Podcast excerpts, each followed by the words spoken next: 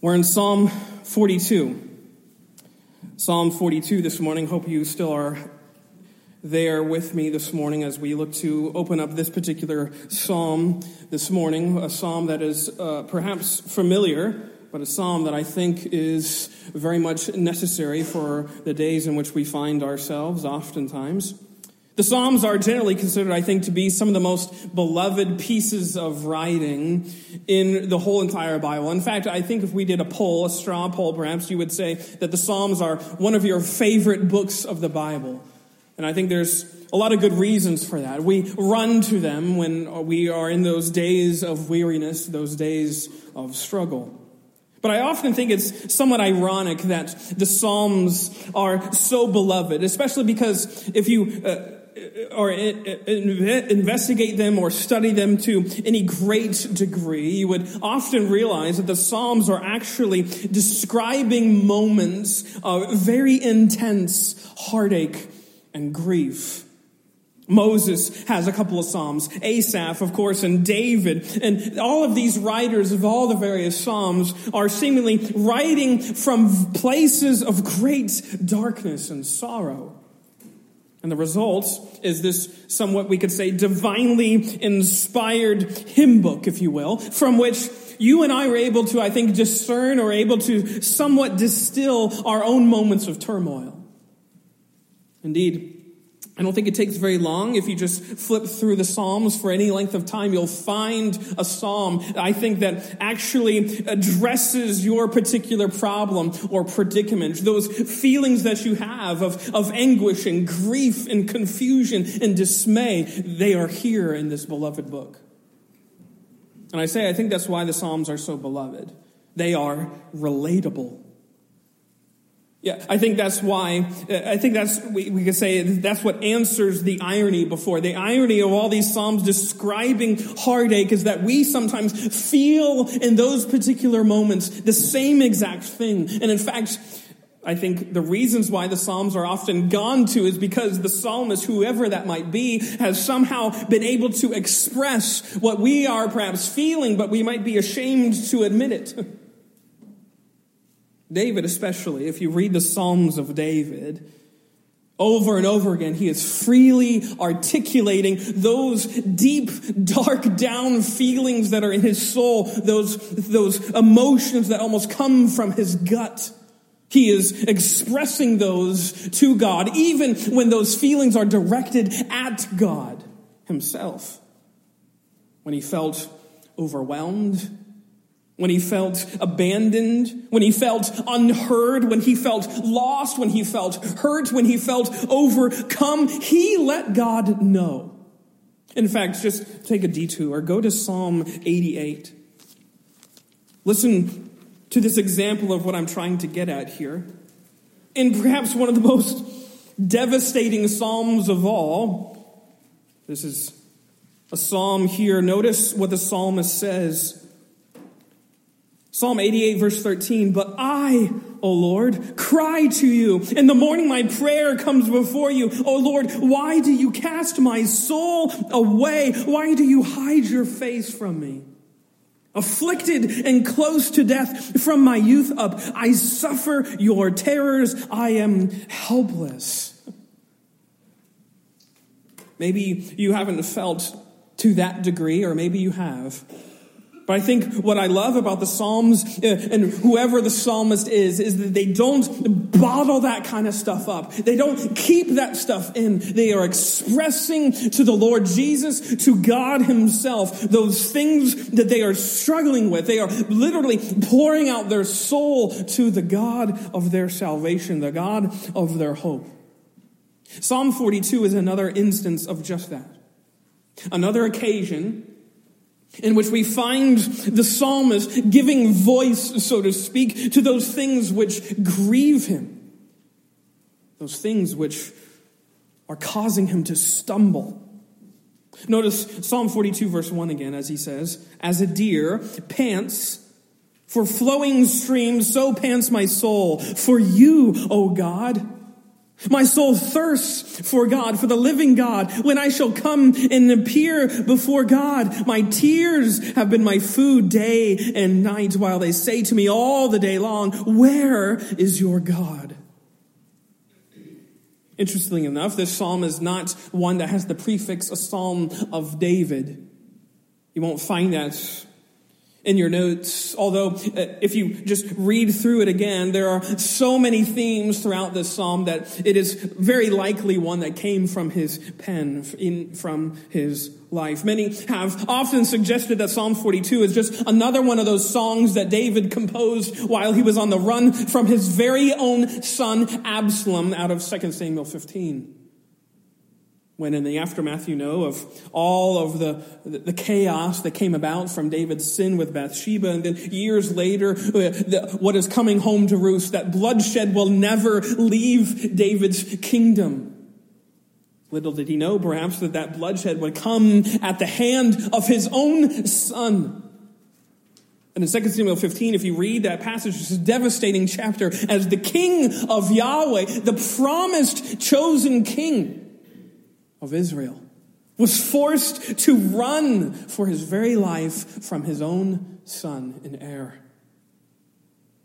We can imagine how gut wrenching that must have been for David. David, the king of Israel, the king who has been given the promise that his line will never leave the throne of Israel, will never be forced out. This will be a kingdom that lasts forever and ever. And yet, very quickly after that covenant, he is suddenly running for his life, a fugitive of his own throne, with his family and his kingdom seemingly going up into smoke. Psalms like this one allow us, I think, to. Uh, to put an end to imagining how David might have felt and see how he felt. See what David's mind is going to. See where David is finding solace. And especially in this psalm, but all of the other psalms, I think what David often finds solace in is the communion that he has with the God of glory, the God of heaven, the God who just listens one of the great takeaways that I have from the book of Psalms is the fact that God in glory listens to our puny and pitiful cries when we are weeping at midnight. God is aware and he hears those complaints. He hears those weeps, those laments. He hears them. He notices them and he takes care of them. What David expresses here in Psalm 42 is another example of just this, uh, this brutal and graphic description of what he is enduring. Three times he repeats that phrase. Notice verse 5. Why are you cast down, O my soul? Verse number six again. My soul is cast down within me. And at the end verse 11 why are you cast down oh my soul? And he is feeling truly downcast and devastated in this moment as uh, from without and from within he's experiencing untold turmoil. On the outside as he gives us a glimpse. There are a, number of enemies or adversaries, as he calls them, who are taunting him incessantly with this awful notion that God had forgotten him, had abandoned him. Notice verse 3 My tears have been my food day and night while they say to me all the day long, Where is your God? Notice verse 10. As with a deadly wound in my bones, my adversaries, they taunt me while they say to me all the day long, Where is your God?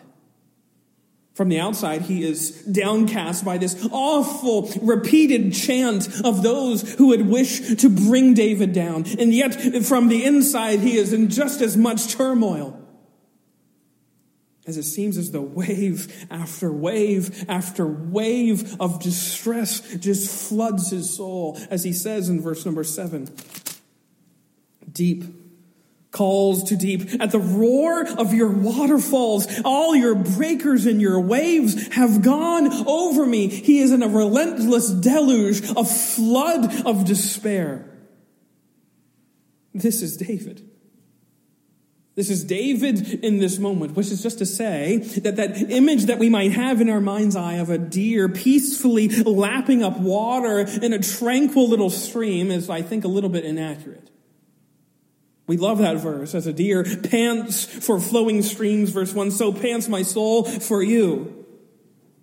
But this panting is not gently lapping up water, it's more like heaving gasping for something to refresh you, something to slake that thirst because you are parched, you are famished, you need this stream.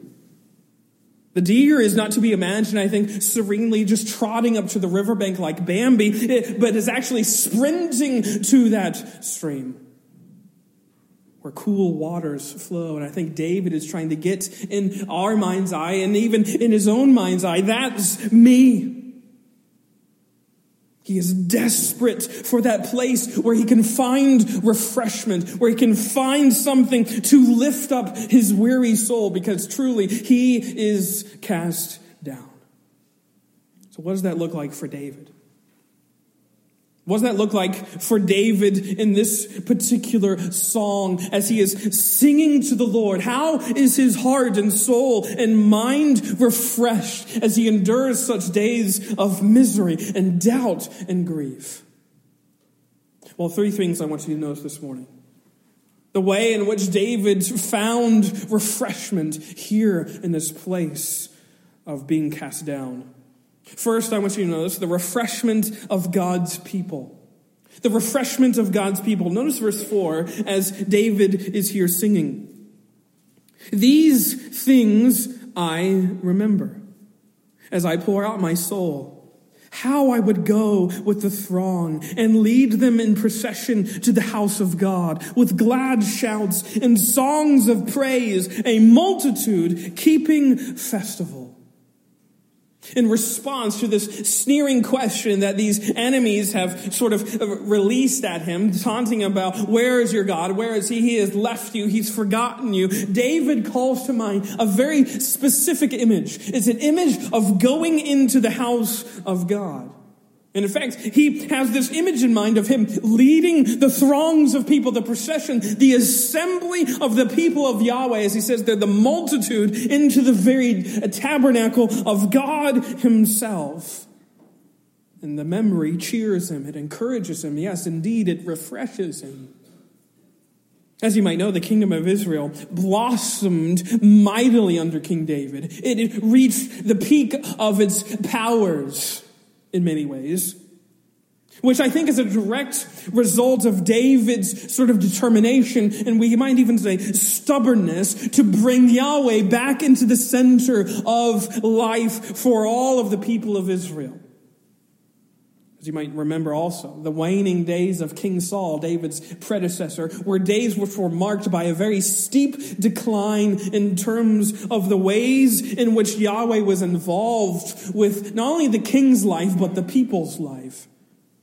If you remember, in Saul's very, uh, very near the end of his days, he is uh, seeking out other sort of enchantresses and magicians to try and find divination which is a very clear sort of reminder of the ways in which God's people often fall astray, going elsewhere for wisdom and for guidance and for direction. David, on the other hand, is concentrated on bringing Israel into a right, right relationship with the living God, as he says here the living God who he had experienced so often had lifted him up out of countless pits and problems and disasters.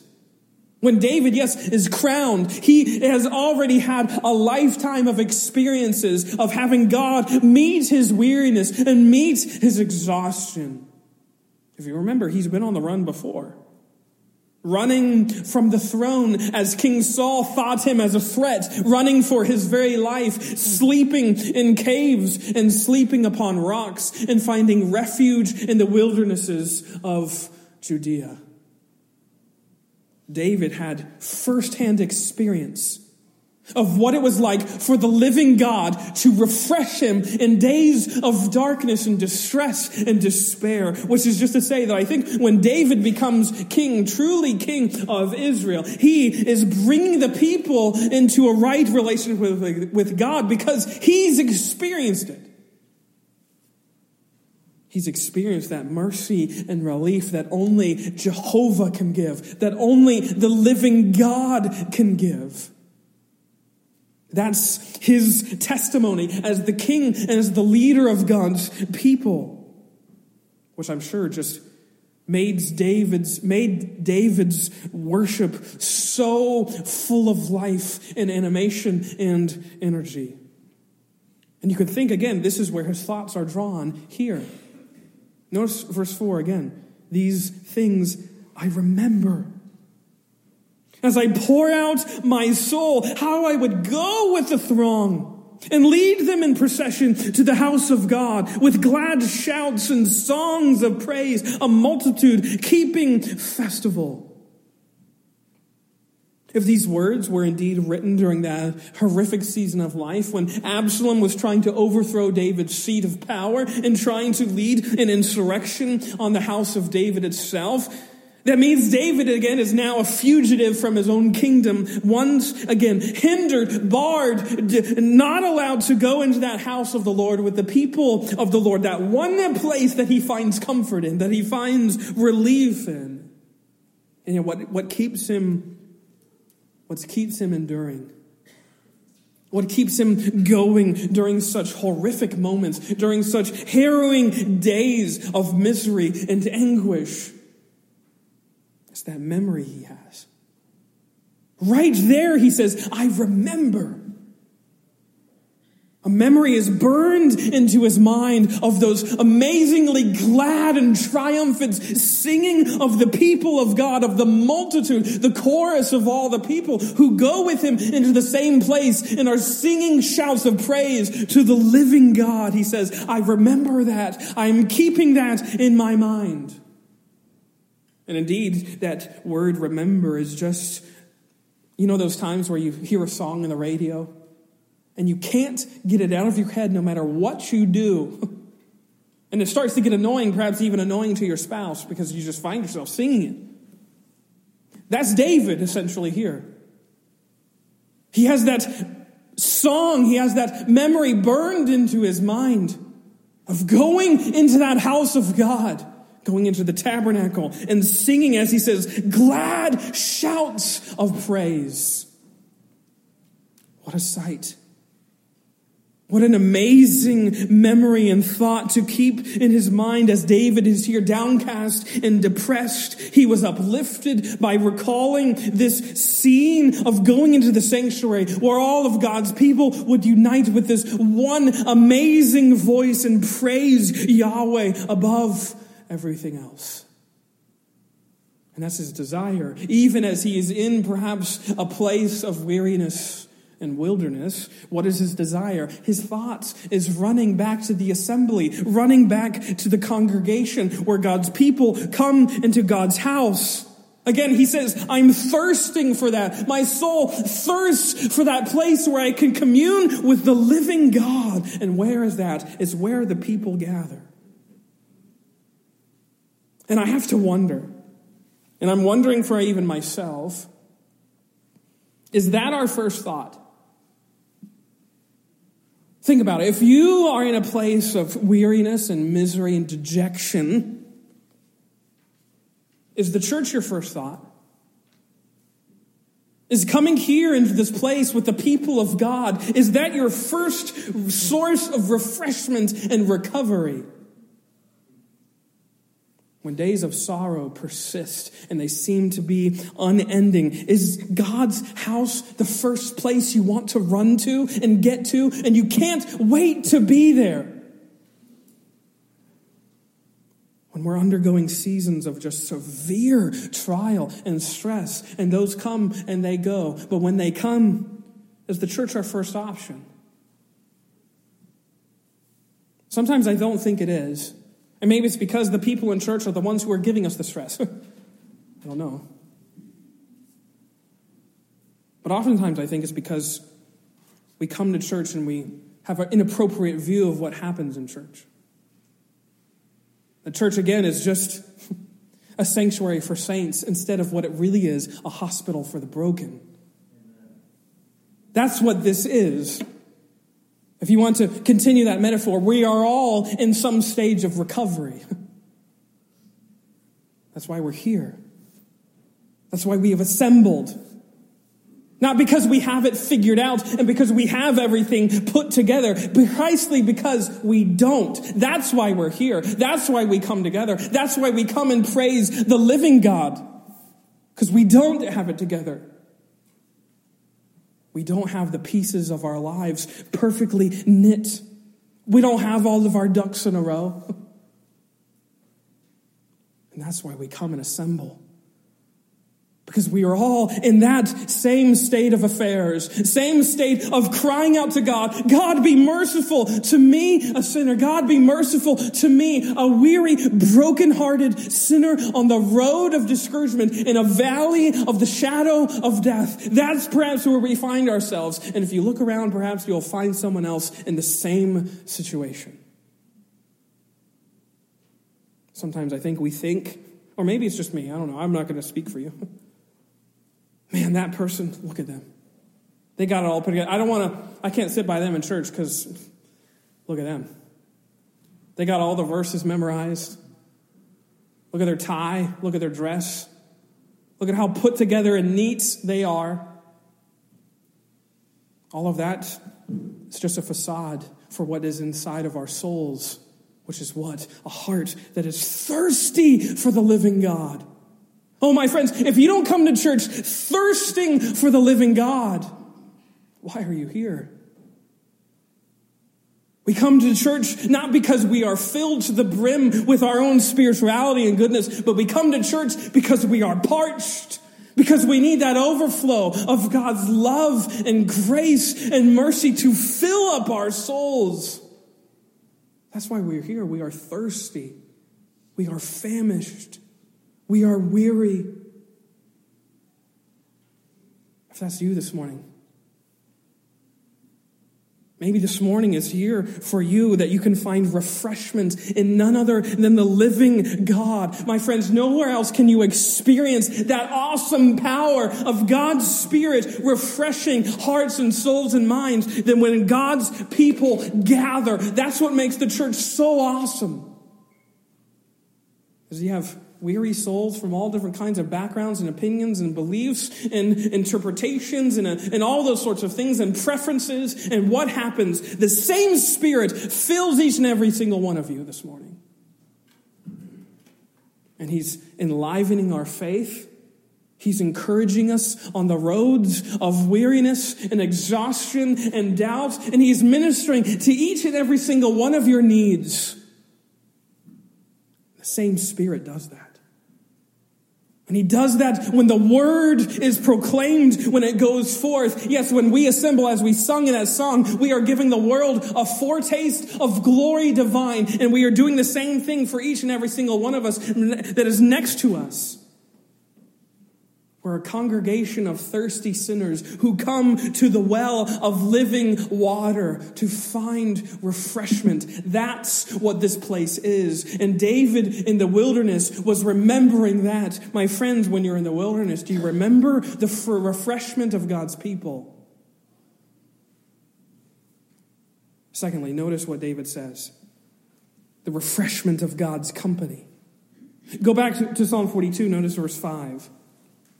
Psalm 42, verse 5, notice, Why are you cast down, O my soul? And why are you in turmoil within me? Hope in God. For I shall again praise him, my salvation and my God. My soul is cast down within me. Therefore, I remember you from the land of Jordan and of Hermon from Mount Mizar. The psalmist says pretty matter of factly, as he, we have already noted three times, and again in Psalm 43, the very next psalm, he says that same phrase again, my soul is cast down. In modern vernacular, we would probably use the word depressed.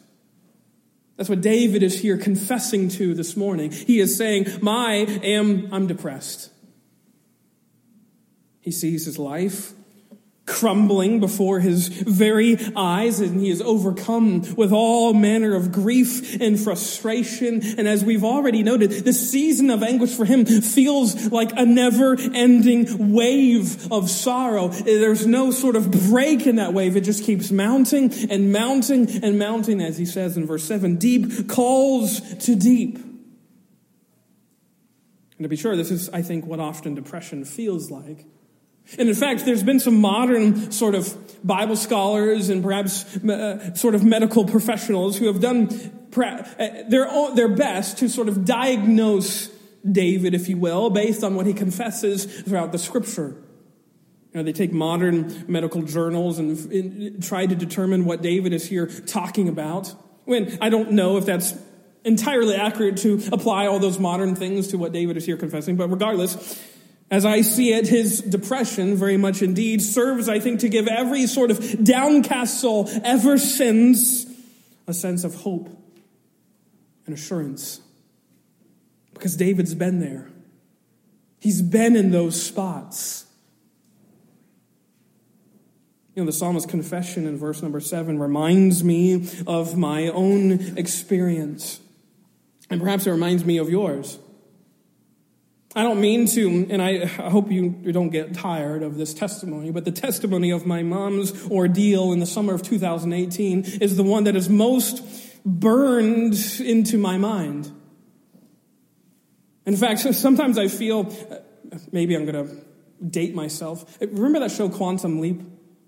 Maybe don't remember the show. He's like a time traveler. He keeps going into different bodies and he's trying to get back to his main body. And it, it, that's a really bad analogy. But anyways, in Quantum Leap, he keeps going and time traveling to different spots.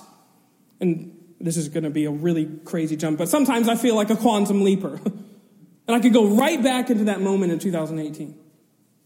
It's so fresh.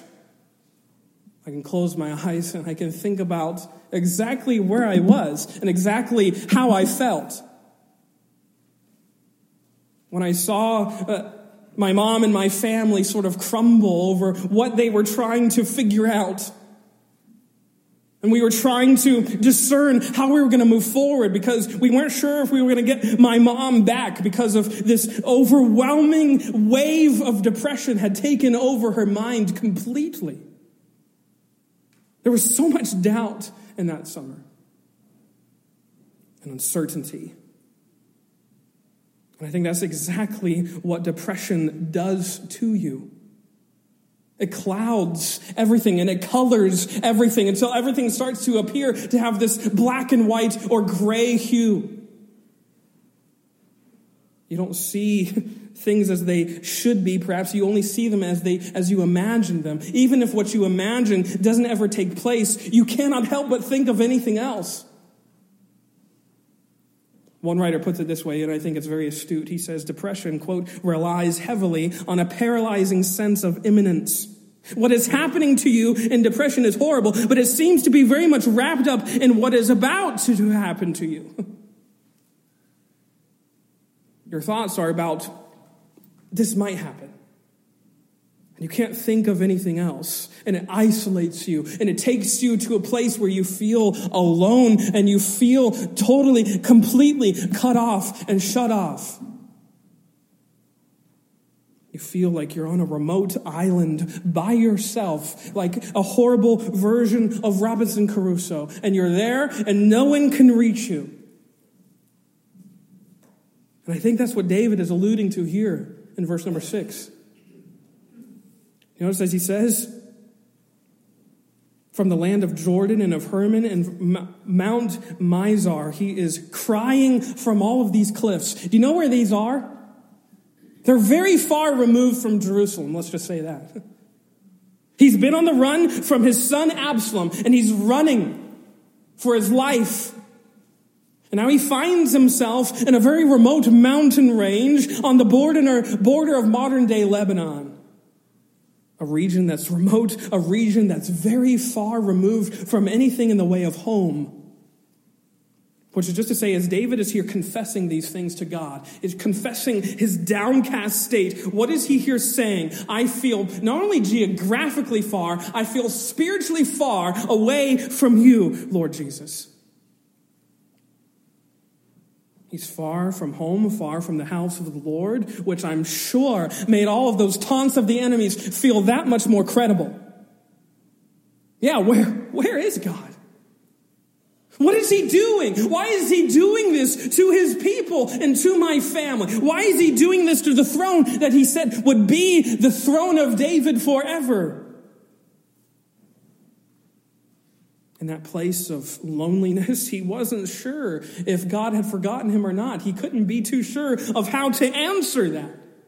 But notice what he says again. Notice how he's refreshed why are you cast down? Verse 5. Oh, my soul, and why are you in turmoil within me? Hope in God, for I shall again praise him, my salvation and my God. My soul is cast down within me. Therefore, I remember you.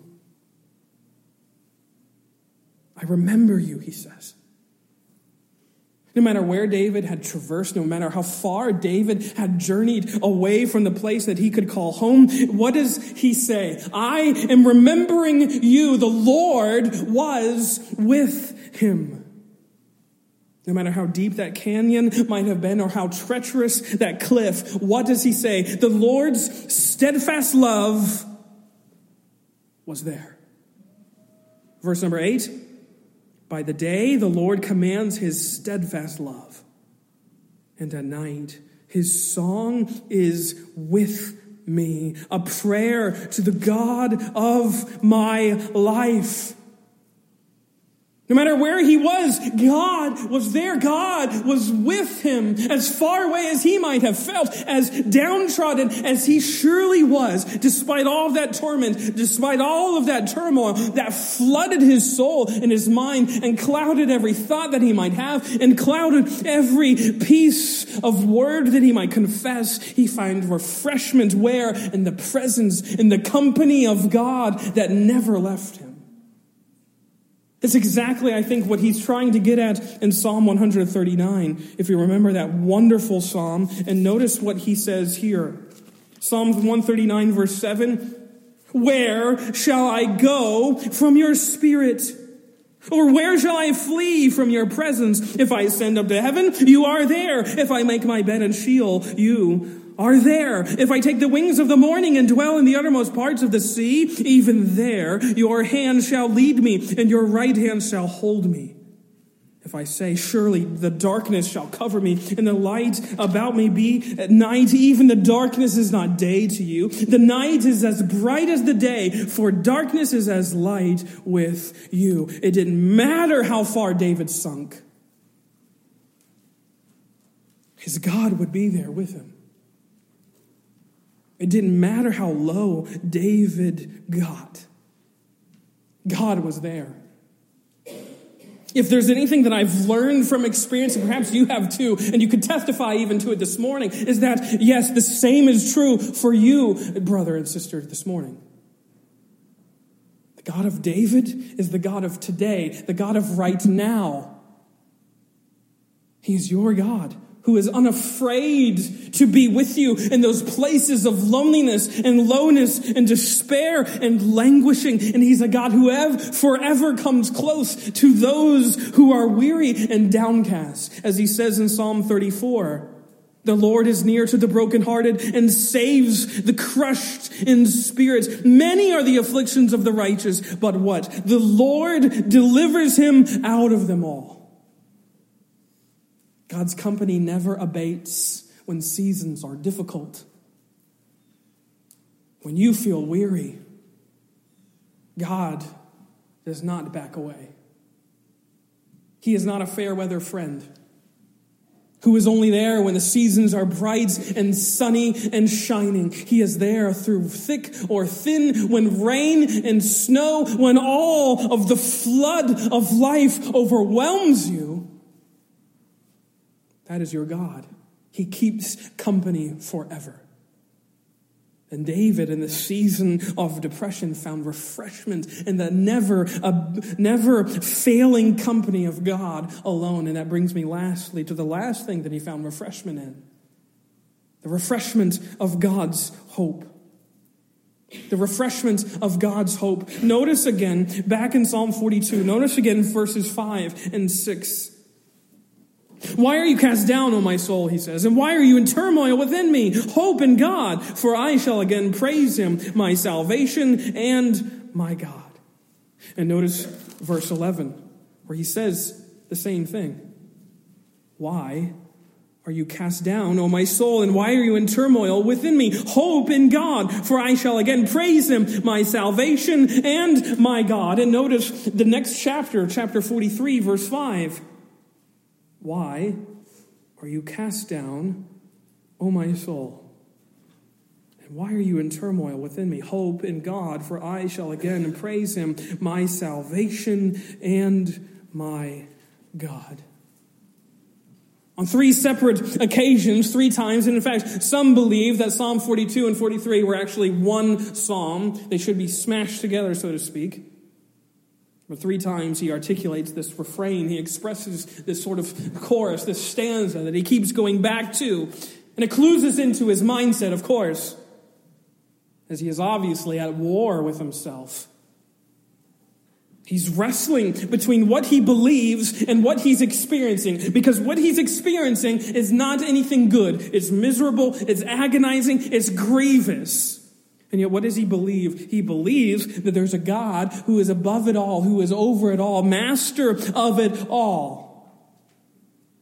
And he's wrestling. Why are you cast down? Soul, why are you depressed? Why are you so weary? And three times to the same soul, he's talking to himself. How does he find refreshment? Hope in God. Every time he's confessing his vulnerability, his insecurity, his frailty, the idea that he is about to crack, the idea that he is about to lose all faith and hope altogether. He likewise reminds himself through the power of the Spirit, yes, that there is hope to be found in God.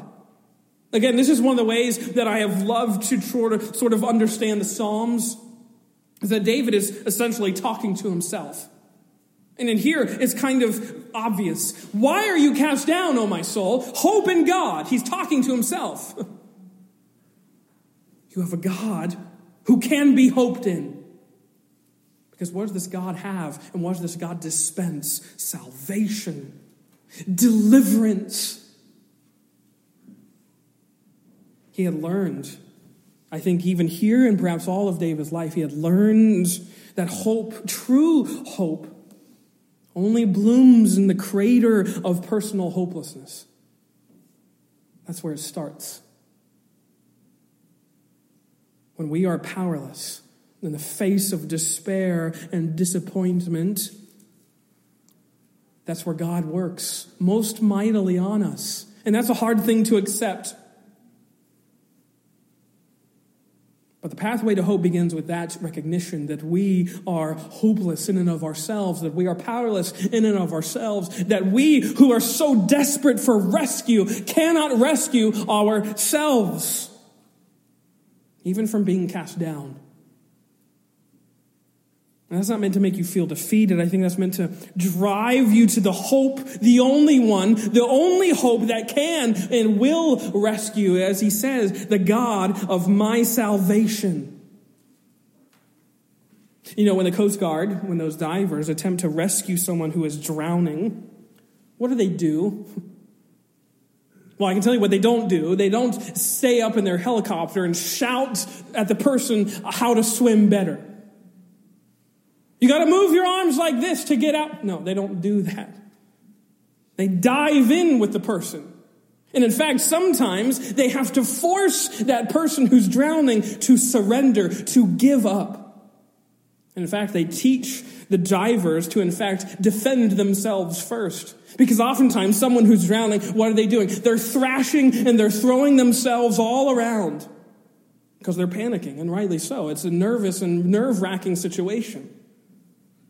But the diver, first, what does he have to do? Secure himself and safeguard the person from ruining the whole rescue attempt, bringing both the diver and the one drowning under the water.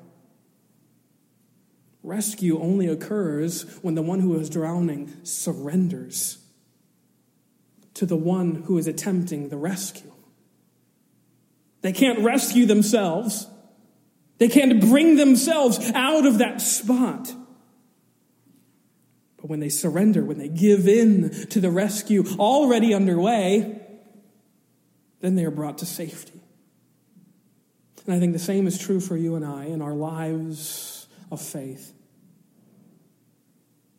The same is true, I think, when it comes to the God of our salvation, namely that God helps those who cannot help themselves.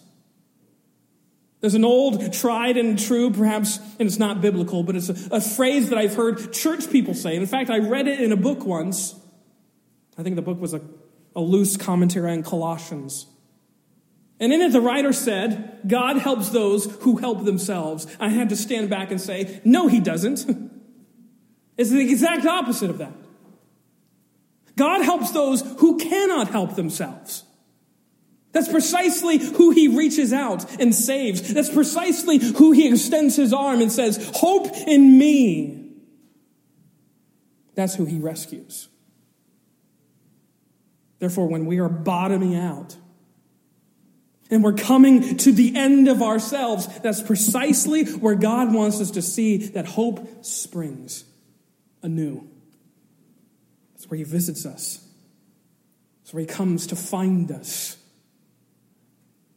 You know, there was one time in that summer, and this is just popping into my head, that summer when, when my mom was going through her ordeal. So in June, she had this horrible event which devastated our family. A couple of months later, she was released out of the facilities and allowed to go back home with a very strict medicine, uh, medicine regiment of medicine. And at first, she was very reluctant to have anything sort of take anything, any sort of um, prescription medication to try and alleviate her situation. And I remember going to her house one time, I think it was November of that same year. And we went to her house, and there were sticky notes all over the house. I mean, that's a little bit of hyperbole, but they were a lot everywhere mirrors and cabinet doors. And the, ver- and the sticky notes had verses all over the place. Verses that she was trying to remind herself of. I remember sitting with my mom on the corner of the bed, and it was late at night again, and she was trying to study the Bible again. And I remember telling her, Mom, you cannot memorize your Bible out of this. you cannot memorize enough scripture to get out of this storm. And in that moment, I think she was very much like a person drowning. She was thrashing. She was trying to save herself. And it was only when she completely gave in and gave up her ability to overcome this horrible cloud that had clouded her mind and her soul that that's when things started to progress. And I go back to that often because it's not only, I think, a paradigm for those who are likewise in depression, but I also think it's a paradigm for ourselves and our sin. We cannot rescue ourselves from being downcast. There is only one who can do that, and his name is the Holy One of Israel, God Himself, the living God, Jehovah, who ministers to us who speaks peace to us and grace to us in times of need and speaks hope to us in all of our days of horror and frustration. You see, what makes the gospel so powerful is that it gives us a hope, a real, honest, genuine hope, a hope that is not nebulous, that is not just a force like in Star Wars where you just have to believe that it's there. It's a hope that has a face in 1 Peter chapter 1, Peter calls this our living hope. The hope that you have that you will be delivered out of whatever storm or whatever season of weariness that you are in right now is a hope that has blood in his veins and breath in his lungs. And this hope is none other than the Lord Jesus, and he is in glory right now in this very moment forever serving as a reminder that yes, all those who are weary and heavy laden, they find refreshment in me, Jesus says. They find refreshment in me, the one who is the embodiment of hope incarnate. That's who Christ is. He strengthens our weariness. He refreshes our parched souls. And he comes alongside those who are downcast and he raises them up again. This, my friend, is the gospel. It's the gospel for sinners and sufferers like you and like me. If you are weary, if you are thirsty, find refreshment in this Lord Jesus this morning. Let us bow and close our eyes in a word of prayer.